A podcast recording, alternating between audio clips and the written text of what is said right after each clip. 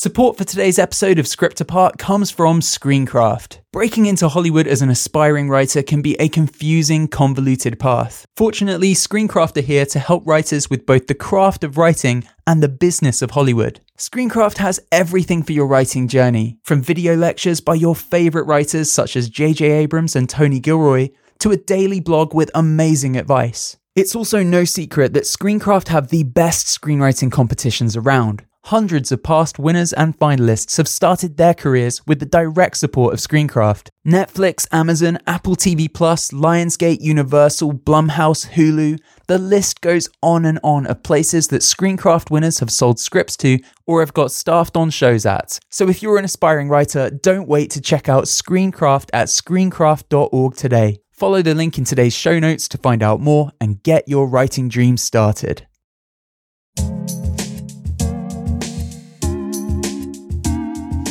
A lot of war movies do this thing where they kill 40,000 extras and you're like, oh, that's a cool sequence. But for me, like, the important part was like, no, war is hell. To paraphrase, it's someone you love dying. And I can't write a script in which you understand 6 million men dying in the mud. I can write you loving one of those men and understanding his death.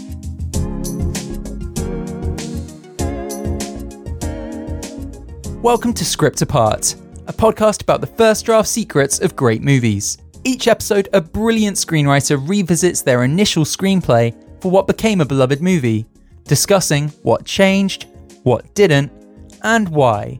From first draft to the big screen. This week we're delighted to be joined by Krysty Wilson-Cairns. Krysty is the co-writer of one of this year's most hotly anticipated thrillers, Edgar Wright's Last Night in Soho. Audiences are in for a seriously gripping white-knuckle ride if that movie turns out to be anything like Krysty's first-produced feature film, the incredible 1917. Co-written with director Sam Mendes, 1917 followed two British soldiers as they embarked on a nail-biting mission across No Man's Land in the First World War. With communication lines down, the lives of 1,600 men rest on this duo delivering a message to a stubborn battalion captain that his soldiers are about to walk into an ambush. On release in 2019, the film garnered more attention for how it told its story rather than the story itself. 1917 used long, intricately choreographed takes to give the impression of a story told across just two uninterrupted shots. It was championed as an unrelenting real-time glimpse into the horrors of war, unlike anything before it. But the movie's technical accomplishments would have felt empty were there not an emotive plot powering it forward. In the conversation you're about to hear, Krysty unpacks every detail of that plot, detailing the painstaking research that went into forming the film's characters. We also talk about her discarded plans for a mustard gas attack scene, why a certain central character simply had to die, and why it's so important a century on that the voices of those who suffered during World War One continue to be heard through film. Before we dive into this spoiler conversation, a quick reminder that if you like what we do and want to help the show continue to grow, we now have a Patreon page where you can do just that. For the price of a single monthly cup of coffee, supporters get a ton of perks, including access to issue 1 of our brand new digital magazine, a 51-page, beautifully designed collection of exclusive interviews and written versions of our most popular episodes to date. Head over to patreon.com/scriptapart if you'd like to get involved. Okay, with that out of the way, let's get into my conversation with the excellent Krysty Wilson-Cairns. Thank you to our Patreon supporters, that includes Tori Rahn and Lewis McNeil. You're listening to Script Apart, hosted by me, Al Horner, produced by Camille Demeck. Krysty, welcome to Script Apart. We're chatting a few days after the Venice Film Festival premiere of Last Night in Soho, which I'm really excited about. I'm curious to know if you've recovered from that evening's festivities yet. I think if I got to premiere a film I'd made with Edgar in Venice, I probably wouldn't be in a fantastic state for podcasting for a good few days afterwards. No, I don't know if I'll ever recover. I think I might have left part of my soul there. There was a lot of Bellinis, and there was a dip in the Cipriani Hotel at 3 a.m. pool, which wasn't looked upon too fondly. But no, it was a lot of fun. I have probably a 4-day hangover. But yeah, what else are you going to do? Your film's in Venice. Get drunk. Exactly. Well, of course, before Last Night in Soho, there was 1917, which is the movie we're discussing today. It was your first feature film. You were Oscar nominated for it. It seemed to have this immense impact culturally, becoming this water cooler conversation starter here in the UK. I'm curious to know how 1917 impacted you, how it must have changed your life, not just professionally. Of course, you've gone on to all these amazing projects since, but like kind of emotionally. It seems like when you work on a film of this subject matter, it must kind of alter your worldview a little bit to work on and research. Yeah, I mean, massively. Also, I mean, I should point out, 1917 is the first film I wrote that got made. But it's like, yes. It's like the 10th film I've wrote. And sometimes, you know, people look at your IMDb page and you go, oh, you just started with that. And you're like, no, I did work up to it a little bit. I don't know if I was like listening to that as a starting writer, I would be totally demoralized. But, you know, it was a long time coming. I think making 1917 was like, I mean, I had always wanted to write a big war movie. Like it had been my dream to kind of do that. You know, I grew up watching like The Dirty Dozen and Saving Private Ryan, like all that stuff with my grandfather and my mom and my gran. Like we were all kind of like, we loved a good war movie. So I think like that was on my bucket list and I didn't think I'd get to it so quickly. I'm very surprised that it kind of beautifully fell into my lap. And yeah, and I knew a lot about the First World War and you know, I'm a big nerd, so I read a lot of history books. But I had never had such a kind of like window into a first-hand account of that war. And so that was like, I'm a big believer in research everything. Sometimes I end up doing horrific things for research, working in a burn unit in Connecticut, like all kinds of weird stuff. But for this, the research was like just reading and delving into that world and the first-person mindset of that war. And that was probably one of the most harrowing things that I'd ever sort of come across. And like, bear in mind, like I've listened to the confession tapes of the world's most prolific serial killer. Like I have listened to some bad stuff. And I think the real kind of like point for me at which that came home was when I went out to France to kind of, I literally did the walk that the two characters do in the film. I did the exact same kind of like journey to see how it felt and what kind of landscape you would pass through.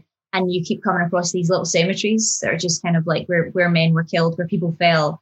And every single cemetery, every person was younger than me. And I don't feel that old. Like I'm 34 now. I was 32, 31, 32 at the time. And to me, like it was men that went to war, like big men, adult men. And actually that journey taught me it was boys, it was kids. And that was something that I think then Sam and I like massively digested with quite a lot of sort of like torment of understanding that, and then wanted to put that in the film. So I think that was like one of the moments. And yeah, also when you make a film like 1917, it's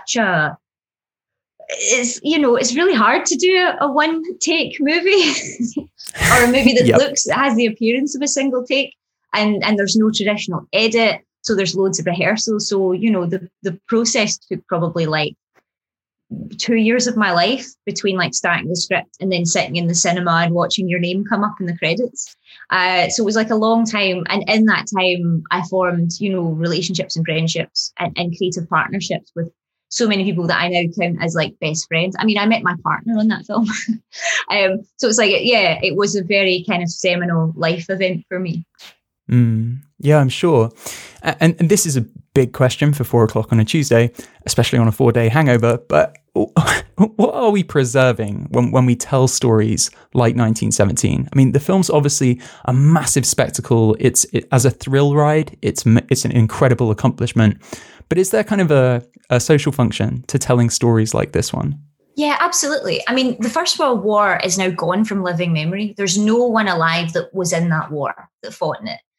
And I think, you know, the world learned lessons in that war, probably not fast enough. And it set the grounds for the Second World War. But it is like one of those events that completely and utterly shaped, especially in Britain, our collective consciousness. And there's this idea of the good old days that I think gets bandied around a lot now. It's almost like a Brexit slogan, like, let's go back to the good old days. And I think a big part of reading those diaries and making that film was to remind people that war is not glossy or glory or glamorous. It isn't kind of like it's not something to be proud of. It's not, it shouldn't even be a last resort. That's my feeling about war. And, you know, when Sam and I set out to make this, we didn't in any way want to glorify war. And it's no mistake that the whole point of this story is two men trying to stop a battle. Like, yeah. In my opinion, it's an incredibly anti-war war movie, which is what I think is the correct thing to do. And yeah, and just to show people a first-hand account, like I think really good films are like 110 minutes in someone else's life. And I think the way that, you know, Roger and Sam and the whole team crafted this film was the pinnacle of that. It was really like you were moving every step with a character. And that was just to remind people of like what these kids went through, like what they had to like live through and suffer, and how there was no kind of like, you know, no one was coming back and talking to a therapist or having kind of like any sort of like mental health kind of, you know, involvement in any way whatsoever. And I think it's just like, just to be like, look, like people died for our rights and how important it is. And yeah, so lots of not glorifying war. That was what it was about. Yeah, there's a few things you've touched on there that really ring true to me about this film. Like it's easy to imagine a bad version of this concept. It's easy to imagine the one-shot sort of style of the movie kind of feeling like a gimmick. It's easy to imagine going a different narrative direction in which they're like, you know, sort of giving the Allies the upper hand and sort of courageously sending people in. But instead, as you say, it's a mission to save lives, not kill. And that feels really significant. Were there things that you, from the off, kind of traps you didn't want to fall into, things you said, we have to avoid this? I mean, I think a lot of what we talked about was just grounding everything in character. So making it believable. And there's like, I mean, writing a film like this, you encounter problems that I've never came across in any other films, like how far you can push kind of the suspension of disbelief. Like, do you know what I mean? Like how far you can push any of that, because the way that this film was intended to be told was the way that we actually live our day-to-day lives. There are no cuts. There are no edits. When you want to go and get a cup of tea, you have to wait for the kettle to boil, right? And so we as an audience have an understanding unlike any other film. And so it was really important when crafting that, you have to believe that the characters would do it. And any decisions the characters made had to be decisions that you yourself would make or completely understood the making. And then also just the idea of like, building a world that felt big and that you were transiting through it. So like you never wanted to see someone again because France is huge. Like, and when you're one person doing that journey, you know, it's like, I can't remember how many miles, but it's a lot. I used to know the lines off by heart, but I've forgotten them. They're all replaced with Last Night in Soho lines now.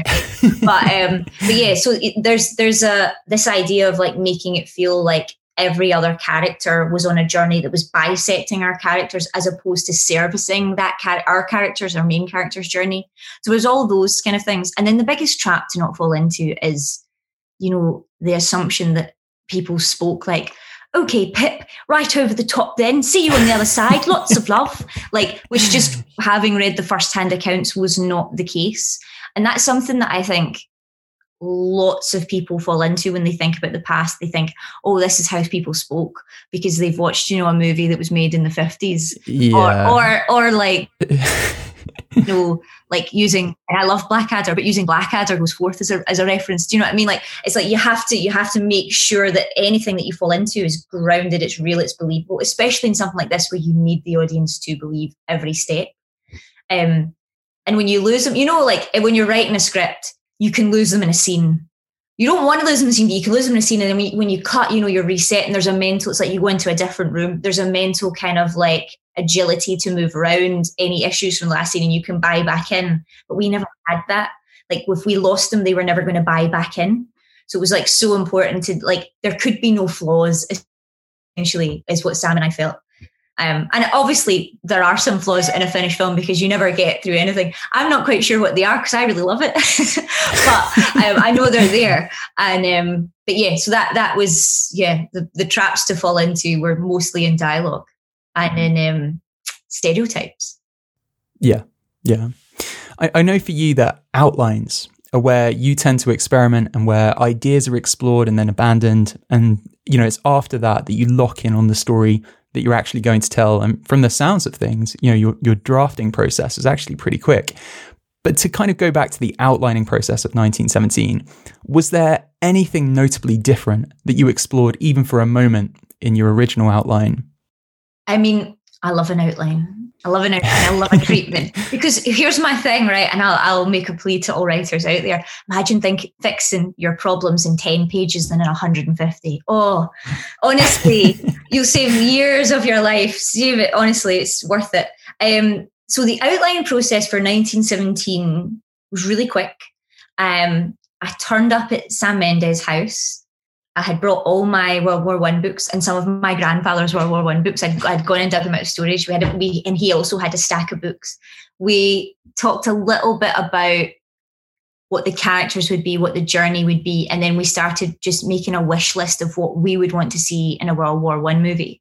And I think that wish list is probably where we did most of the cutting that would then, because when we actually had the treatment is the exact same as the script. It's the only time in my entire career, and it probably will be the only time in my entire career, that you can look at a treatment that you wrote and go, wow, this is the script. Obviously, there's more in the script, but like essentially the journey, the structure is all there and in no way shifted. And I've never had that before. But our wish list, I think, involved a gas attack. I had a whole sequence in my head about a gas attack that was that would have been Schofield in a crater in No Man's Land or somewhere. Gas was out, and gas is heavy, so it sinks to the bottom of a crater. So I had this whole thing that I had like really in my head. So he was in the crater. There's Germans above the crater shooting across, but he can't stay in the crater because the gas is filling it. So you've got this whole kind of like push and pull. In 1917, they didn't yet all have the proper gas mask. You're literally talking about like cloth wrapped around your face, sometimes soaked in urine. So like not really any defense for chlorine gas. So I had this idea for that. And then I remember Sam wanted him on a motorbike. And to be fair, I wanted him on a motorbike as well, because I love motorbikes. And I think those early, like, you know, like those Harley ones. Oh my God, so cool. I just wanted to see one of them on set. And then there was maybe other stuff, but a lot of that kind of fell away very quickly, because again, we came back to the, can we make this a believable story that someone could go through in, you know, 24 hours or less than 24 hours?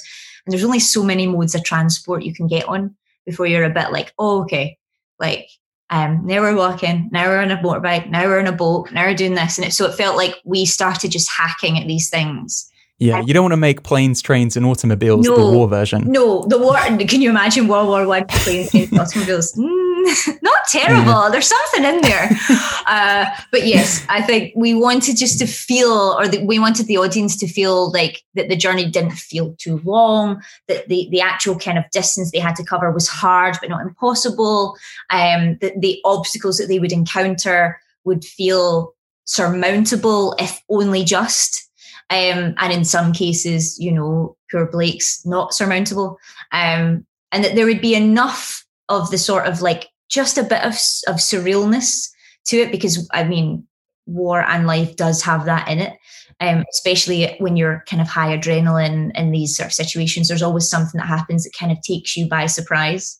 And then, yeah, just a lot of like grounding it in nature as well, which I think that's one of the reasons you want to have different landscapes that you move through, because we couldn't have scenes, we couldn't have cuts. You didn't want it just to be brown, sepia-toned mud the whole way through.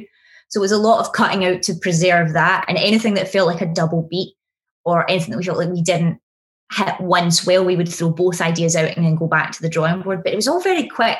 I mean, we had like, I left there with maybe a bullet point outline, this scene, like just very kind of, and then wrote it up into a longer treatment. And it went back and forth a couple of times. We never changed the structure. It was always changing like the characters and what their experience had been, what battle Schofield had been in before we meet him, where Blake had come from. Like, it was more of those discussions, which as a writer is like so lovely to have that with the director as well. So I'm sorry, Script Apart. The treatment was very similar to the finished film. Well, that's okay. Well, I'm sure we're going to hear about some of the ways in which it was very difficult writing a screenplay for a film with these kind of technical constrictions. But at the same time, it must have been liberating to a degree, because when I approach kind of film projects myself, I'm always kind of like looking for originality and worried if I know there's overlap with this film in that same genre or anything like that. Presumably making 1917, knowing that it's such an original, it's going to be, this story is going to be delivered in such an original way, must kind of liberate you to know originality is covered, so I can just tell the story that feels authentic and organic here. Yeah, that's such a nice way to put it. And I wish I had heard that before when I was in the press tour. I would have stolen it. I love a restriction. I think when you start with a restriction, it pushes you to be creative in kind of other ways. So I'm a big fan of that.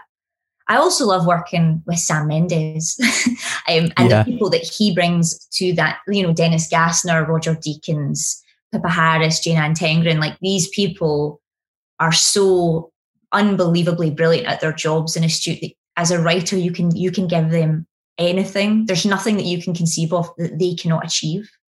And that's like so freeing that would maybe have been incredibly daunting had I not had the restriction in place. You might have tried to go too big, too soon, or too far. I love a restriction. And I think if you impose them on yourself as well. I mean, Sam and I didn't know if this was going to work. Like, we wrote it on spec. Like, no one paid us to write this because we didn't want to sell it, because we genuinely didn't know if we could do it. And so when we sat down to write it, the script was proof of concept. First of all, that you could shoot it in that way. But that was more in Sam's head. But mostly, second of all, that it would hold as a narrative, that it would work as a story, and that in that script you wouldn't get bored, you wouldn't wander off, or you wouldn't be desperate for a cut. And so it was a restriction we put on us that we didn't know if we could actually physically overcome. And I was pleasantly surprised when we did.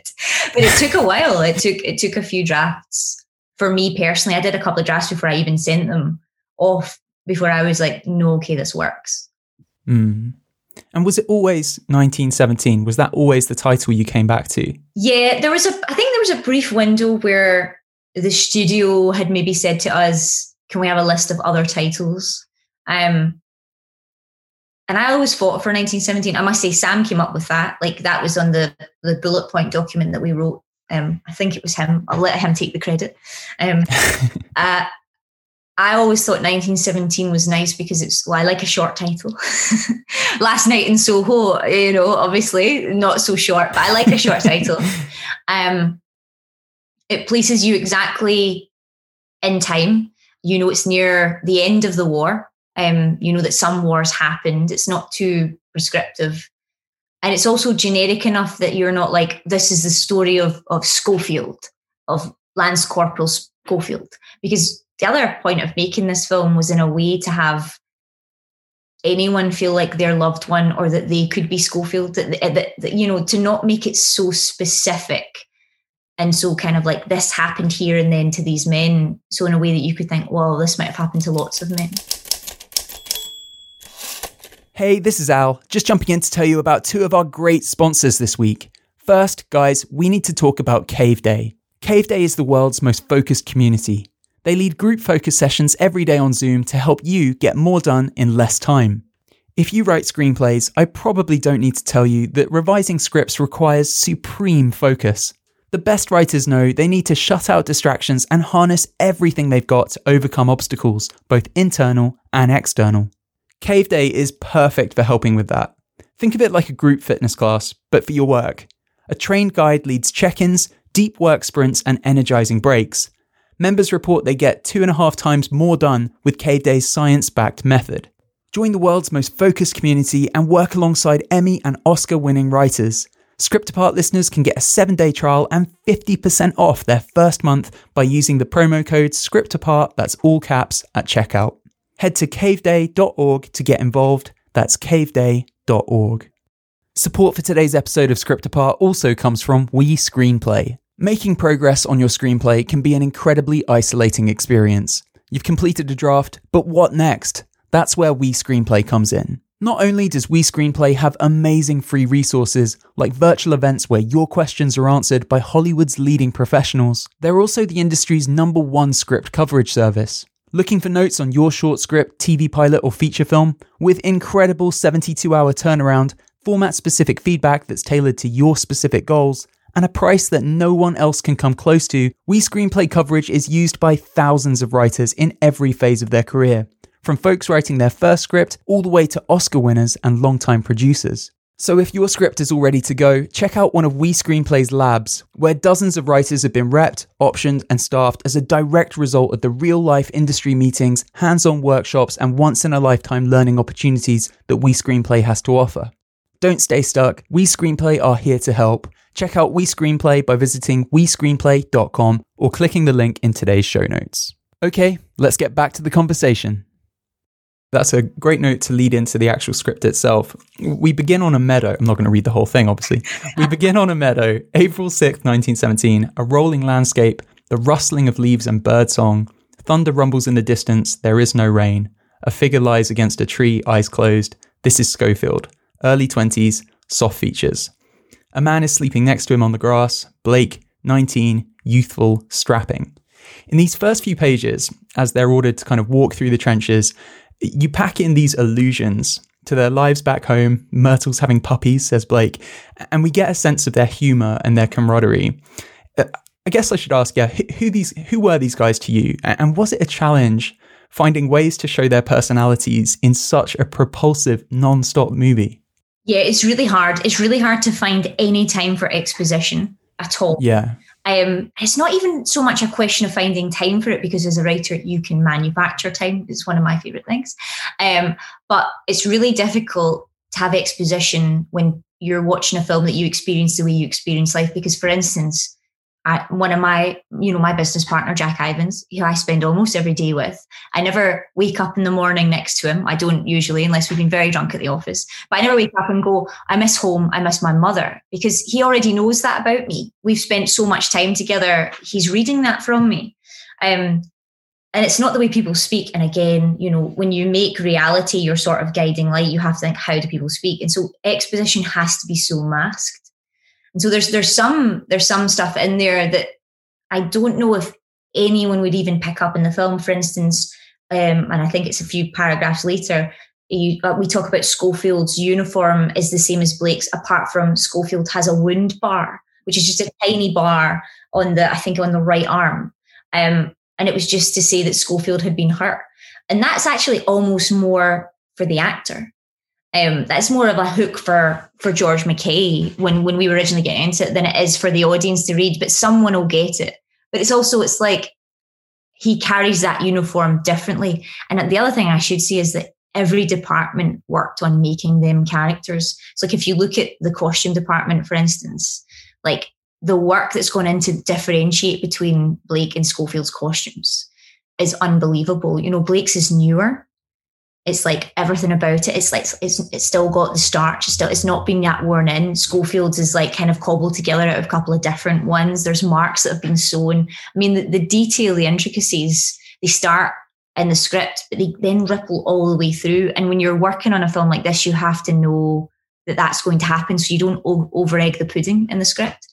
But yeah, it's finding little bits. Like Myrtle's having puppies, because I would have probably agonised for ages over that line as to what would you tell someone that you'd spent every day with as news from home that can't be too deep, but it's like just that sense alone. And it's like that idea of the world moving on without you. Like I would want to see if my dog had puppies. And actually Myrtle's the name of Sam's dog. Oh really? Yeah, we've got loads of almost all the characters in 1917, like all the sort of extra characters are named after my friends. There's a lot of them in there, and a couple of them actually worked on the film. So you had like Private Rossi, and then my friend Mark Rossi being like, they keep calling for Rossi, is that me? Because he's an AD. And I was like, no, Private Rossi. So there's all that kind of in there as well. But there's little like hooks as to like who these guys are, and like the idea that Schofield's hidden food. He's kept some food for later because he's probably been in the position where he's ran out of food, which many men in that war were, like trapped behind enemy lines or trapped in no man's land, starving. Whereas Blake hasn't. He's not got any clue about that. So he's, kind of like just hungry and going to eat it right away. And also the fact that Schofield will share it with him, and this sort of like brotherly dynamic that forms. I'd love to take credit for all of that, but it's great actors, good direct, excellent mise en scene, all that stuff helps. But that idea of like hiding entire stories in tiny little details, that's something that continues through the script in the pages that follow, as the guys get their kind of, they get their mission and they walk through the trench. We start to see like these little instances of world building, and a lot of them kind of allude to just the absurdity of war.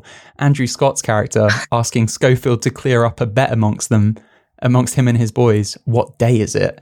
Like, that's such an efficient, effective insight into just like, war is so disorientating. You don't know it's up from down. You don't even know what day it is.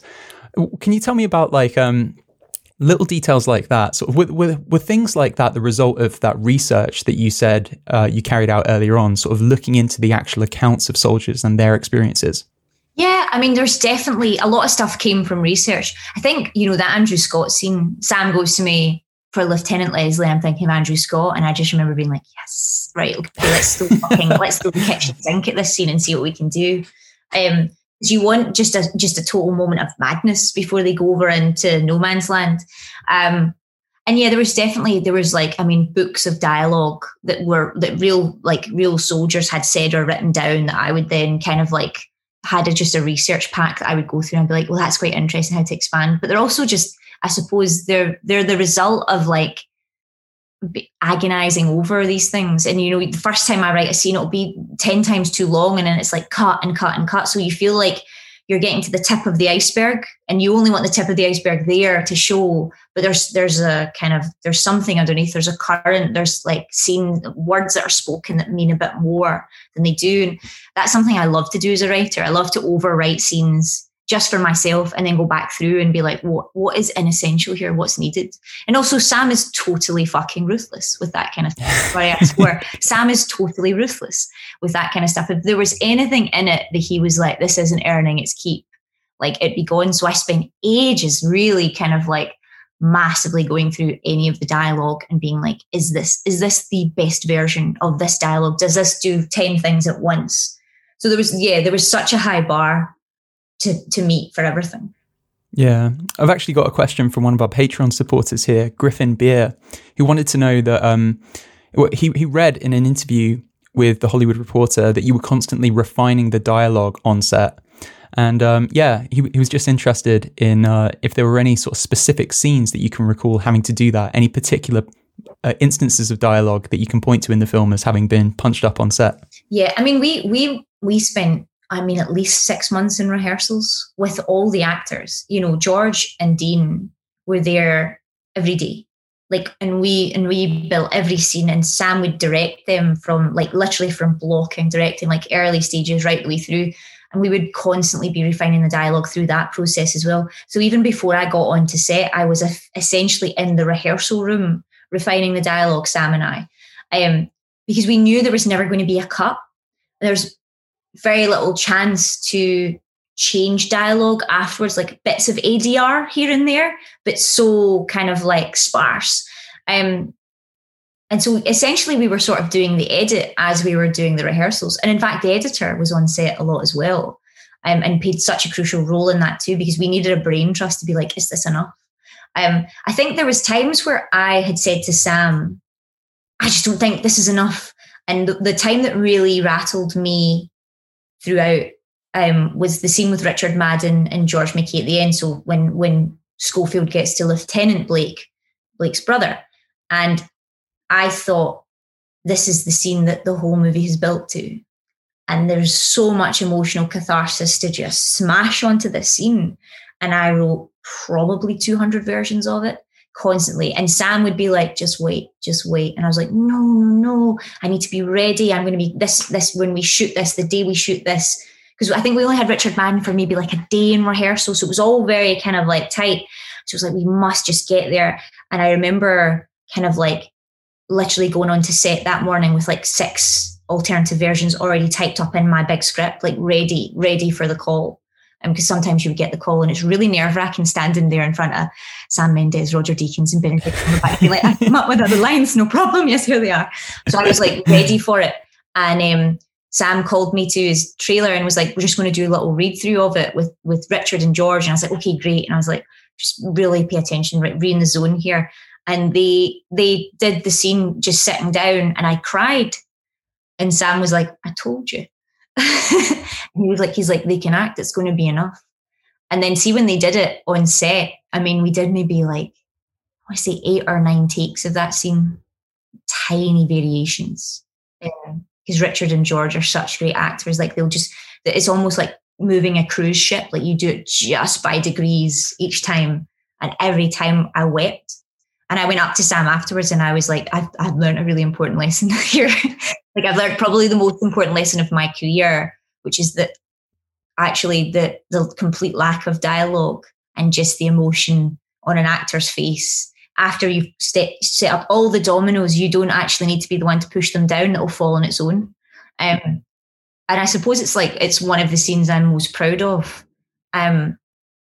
Even though it's just the original version of it. It's the original like kind of like version that Sam Mendes was like, yeah, just wait. And I was like, I just think there needs to be this, and there needs to be that. And I was like, what about this? What about that? And he was like, just relax, Krysty. Very soon, which I suppose comes from years of working with just the highest caliber of talent and in theatre. Mm. Yeah, resisting the urge to overwrite must be, I mean, it's a tricky thing. Like there's a moment when one of my favorite moments in the film is when Blake and Schofield have that discussion about how the medal that he was given, he swapped for a bottle of wine with a French soldier because it's just a bloody bit of tin. It doesn't make you special. These soldiers weren't the most expressive with their emotions, especially after the horrors that they've experienced. Mm. So instead, you seem to sneak in glimpses of their feelings and their disillusionment into like the stories they trade with each other. And often they end sentences. The sentences don't conclude. Was that a tricky thing as a screenwriter, kind of finding authentic ways to give these characters interiority when at that time people didn't speak? At war, people don't communicate openly about their emotions. I mean, yes and no. I think that's also one of the myths of the First World War, that stiff upper lip. Because like in a lot of the first-hand accounts I read, those men that were together at the front, they would talk within their own kind of confined circles of what they had seen. Don't get me wrong, of course, there were some who just couldn't. And so much of, I think, that trauma is also not apparent to them themselves. Having been around people and listened to people and knowing some people that have gone through some terrible things, I do understand that that's how people talk. People are trying to share but lack the ability to express so much, myself included, even fantastic therapists. But it's like it's so difficult to know yourself and to make someone else understand that. And so I felt like the way that they stop talking is sometimes incredibly natural. It's like, it's got a bit too hard, it's got a bit too scary, or your brain itself is just going no more along that line of thought. So that I guess was just a sort of a desire to further the naturalism of the film. And I think the little bits of exposition, I mean, Sam and I agonized over every single, actually there was one other restriction that just remembered now. There was one other restriction that when I went away to write the first draft, Sam said to me, no exposition. One shot, no exposition. And I went, okay, great. And I remember phoning him up. I think I was on page 30 and I phoned him up and I said, some exposition. And he went, okay, some exposition. But because we'd started from a place of zero and such low tolerance for it, everything stuck out. So you would go back through. But again, it's like you have some exposition in there. And then when you get into rehearsals with the actors, in this case, it's a case of like, okay, that's been internalized. I can now see that you're portraying that. We no longer need that line. So it's like rip. And that's so much fun to do. There's nothing more satisfying than deleting like dialogue. Apart from, I mean, my favorite as a writer is when you're trying to work on a scene, I have no idea how to fix this, and you realize you don't need it. Oh, the sweet relief of that. Control delete. Yeah. Well, we follow the characters into No Man's Land, which is so visceral. And it's really fascinating reading the script, seeing how sensory the screenplay is, like all the sort of sights, sounds, smells that you get a sense of watching the film. They really did begin at screenplay level. You talk about a world that's lunar and empty, earth pounded to atoms, putrid smells, ground like treacle. It is very kind of, you can feel, you can sense it. The characters, they then end up, of course, at that abandoned farm when we have the heartbreaking plane crash sequence. Let's talk about Blake's death. The heartbreak of this moment is that he's just trying to do the right thing and it gets him killed. It seems to speak to like the impossibility of kindness in war. What was the decision to kill Blake? Was it a case of wanting to give Schofield a personal mission to go on, something more than just an obligation to his country? I mean, killing Blake was always on the cards. We were always going to kill one of them, and it was always going to be Blake. Because that war, the death toll in it was unimaginable. I mean, entire villages lost all their young men. In fact, some places, all their male population. You couldn't have had a war movie without death in it. I mean, especially not a First World War movie. So we always knew we were going to kill Blake. And it's important to kill someone you know. A lot of war movies do this thing where they kill 40,000 extras. And you're like, oh, that's a cool sequence. But for me, the important part was no, war is hell, to paraphrase. It's someone you love dying. And I can't write a script in which you understand 6 million men dying in the mud. But I can write you loving one of those men and understanding his death. So that scene was always going to be the big emotional scene. And the thing that I think we got away with it so well is because we actually put it in a point structurally that people don't die at. So people usually die in the bridge to the second act, so in between the first and second act, or in the bridge to the third act, or at the very end. That's when traditionally characters die in movies, especially main characters. And we killed them at the midpoint. It's the exact midpoint of the film. And we did it so that the minute he's stabbed, you think, okay, the movie's now going to be about getting Blake to an aid station. The movie's now going to be this.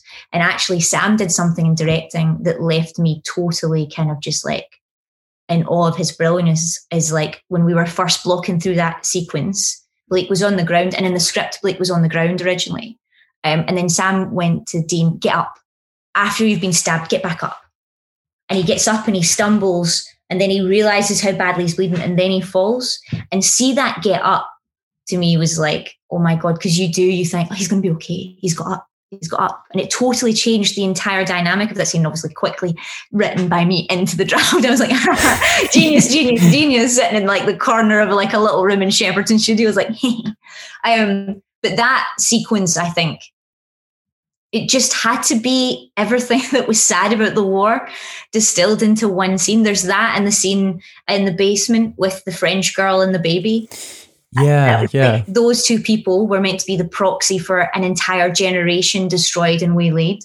It's not easy. My favorite part about that, I was writing that scene in a hotel room in Paris because I'd just done my walk in northern France, and I'd gone to Paris with my mum to try and get some of the horror of that out of me. And my mum was proofreading the script for me, and I'd finished that scene on a Wednesday morning in that hotel, and I gave it to her. I was like, can you read this? And she turned around to me, and she went crying, you ruined my holiday, and threw this back at me, and I was like, yes, I fucking nailed that, because it needed to be that. You needed to be so fucking angry with me that I did that. And she was. I'm glad you mentioned the baby, because that's another great example of some of the tenderness that's a counterpoint for those moments of brutality, like Blake's death.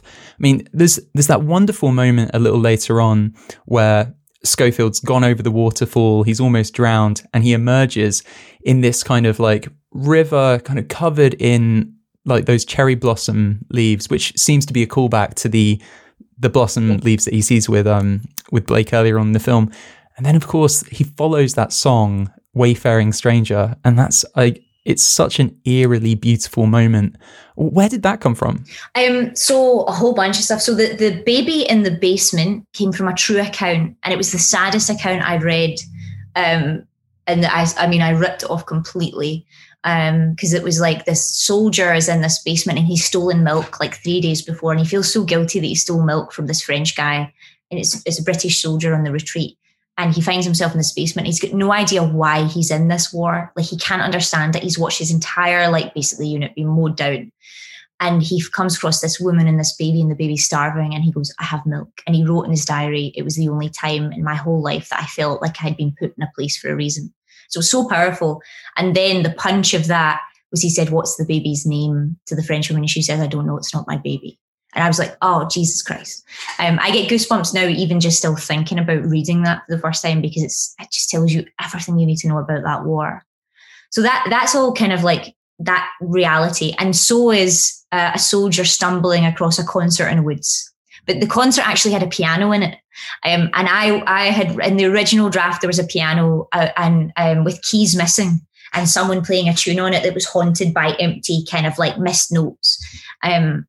And so they came across that right before an attack, and it was basically a group of soldiers who had found this playing a tune for themselves before they went over the top. So we loved that. And so those two kind of bookended that. But everything that really happens after Schofield gets shot in the helmet is sort of meant to be more dreamlike and more surreal. So I was trying to anchor some of that with points of like, well, this happened in reality and this happened in reality.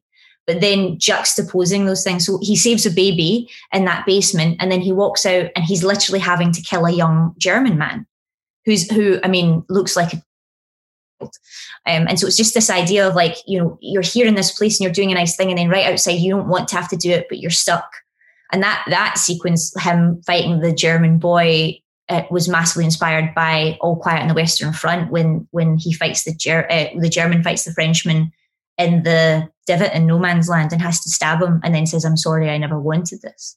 So it was like pulling on all these sort of sources to build something that felt like it had a concussive force, like it was rolling. And then, you know, you've got the action sequence where he's getting shot at and there's a chase, and then the water, and that kind of smooths everything out, because you can only keep people's heart rate at a certain level for so long. So as you're writing, you're constantly being like, okay, probably 90 beats per minute. Okay, maybe 120. Okay, but get back down. There's all that, because again, no edit, so the pacing has to be in the script. There's all that as well. So yeah, there was so much drawn in reality, but a lot was taken to its like nth degree and its ultimate extreme, so that you would feel like everything had sort of, the world had fallen on its side. I think I maybe even wrote that in the script. Yeah. It's interesting. There are readings of like the final act in this film, because it is so fantastical. The moment he wakes up with all those flares kind of over the there is a reading of it that this is, he's been shot and this is him imagining things, or, you know, it's curious. We could talk about that all day if we had time, but I must talk about the ending. Yes. Yeah, I can imagine. We touched on it earlier. Schofield meets Blake's brother, played by Richard Madden. Yes. It's such a beautiful, tragic ending. I can imagine the way it plays out is so perfect, but studios being studios, I can imagine sort of like some questioning of like, is there anything more triumphant? Is there a reward for his heroism that's more overt? Did you have anything like that? And were there moments where you contemplated a different finishing point for this film? The ending went through the most changes of everything. So in the very first draft that I wrote, the one I didn't even send to Sam, there was no Blake's brother. There was no Lieutenant Blake. And they were saving a bunch of men they'd never met. And I remember kind of getting through the script and feeling like this motivation is waning for me. Especially after Blake dies, I was like, I don't know how Schofield has the strength to go on and to save these men he's never met, because it's an idea of someone, it's not a person. And I phoned up Sam, and it was actually my mum. My mum had read the script, and she was like, I think you need to see the guys at the end. It's my mum. You see the guys at the end so you know what they're fighting for. And I was like, you can't see them, you can't cut away. And I was like, well, what if you have someone who's Blake? What if you have a chance to save Blake? And so Blake's brother comes out of that. And I remember I phoned up Sam and I pitched it to him, and he went, yeah, do it right now. So he liked that. So that was one of the big changes. The other change was, originally he didn't come out over the parapet. He went through it. And we never quite managed to, and this would have all been in like, just like revision drafts. Before it even went into the studio, we were always kind of like, Sam and I would sit together and be like, what's the big thing? What's the thing we've been waiting for? Because the being in the trench felt a lot like being in the tunnel, and we didn't want repetition. So that, yeah. And I was like, well, let's put him out in No Man's Land again. Let's get him up. And so that was that. So those were those things that were solved. The lines that Benedict Cumberbatch said as well, there was loads of versions of that because that's like the anchor point. I've saved it. So yeah, the ending, although the structure never changed, there was a lot of kind of just like constant twisting to try and get that tension and that catharsis and that payoff up there to the level it needed to be, especially after that sequence in the town. Because that's just so high, you needed to then somehow push again, which we were, really, it's a struggle.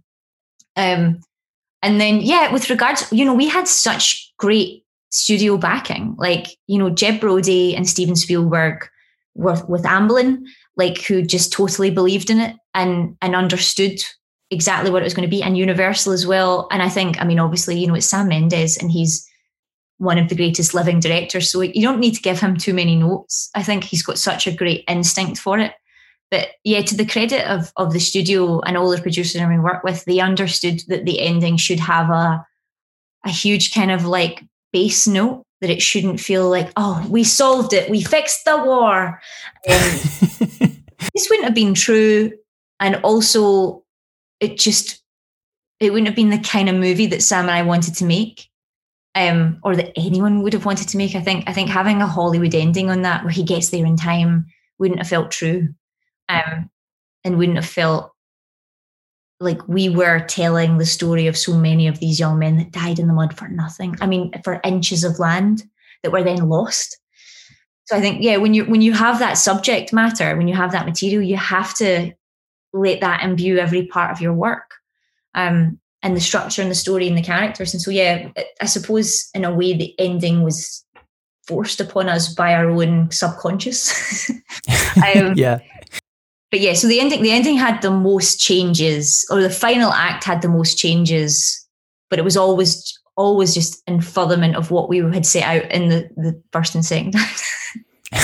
Yeah. And we're running out of time, but I must ask, since 1917, you've worked on so many great projects. I'm so excited to see Last Night in Soho. The Good Nurse sounds amazing. Star Wars. A plucky little film called Star Wars. No one's really heard of that stuff. I don't know. I think it'll be big eventually. Fingers crossed. Yeah, we'll see what happens. What are the lessons that you think you learned on this project that have carried over into those? I think for me the biggest lesson is understanding how much actors can do, which. I'd had maybe some knowledge of. I'd always been on set since I did Penny Dreadful. I'm always on set for everything I write. So I had some knowledge of, but then literally sitting right next to Sam Mendes and watching him create kind of that was just such a great lesson. And I took that through, that sense of economy and letting people act as opposed to telling people or showing or how their faces should move or what their emotions should be. And I suppose the other big thing for me, and this predates this film, but it was only kind of shining through it, is just the value of listening, of listening to other people, listening to collaborators, but also listening to yourself. Don't trying to impose something on a script, being like, why isn't this working? It's usually, you are the script at your very soul, or it's very kind of inception. It's you that you're putting on the page, or some version of that. And I think when you have problems with it, sometimes they're just structure, but usually it's because you've gone down a path that doesn't feel authentic. And so for me with this, having such a burden put on you of having it feel like reality, in the end was the greatest lesson I learned, because it's like, well, how can you make something feel so authentic that people go with it, that people think it really happened? Yeah. Well, this has been an absolute blast, Krysty. Thank you so much. You've got my email if you want to make the wartime version of Planes, Trains and Automobiles. Well, it's a co-write now, because you at least get story by, right? You at least get story by. I'll take it. Thank you so much. I hope to have you back on the show at some point to do Last Night in Soho with Edgar. Yeah. Oh yeah, that would be so much fun. We would love that. This was great. Yeah. Thank you. All right, Krysty, I'll let you go, but thanks again so much for coming on Script Apart. Thank you, Al. Cheers. You've been listening to Script Apart, hosted by me, Al Horner, produced by Camille Demeck. Thanks for tuning in. We'll see you next time.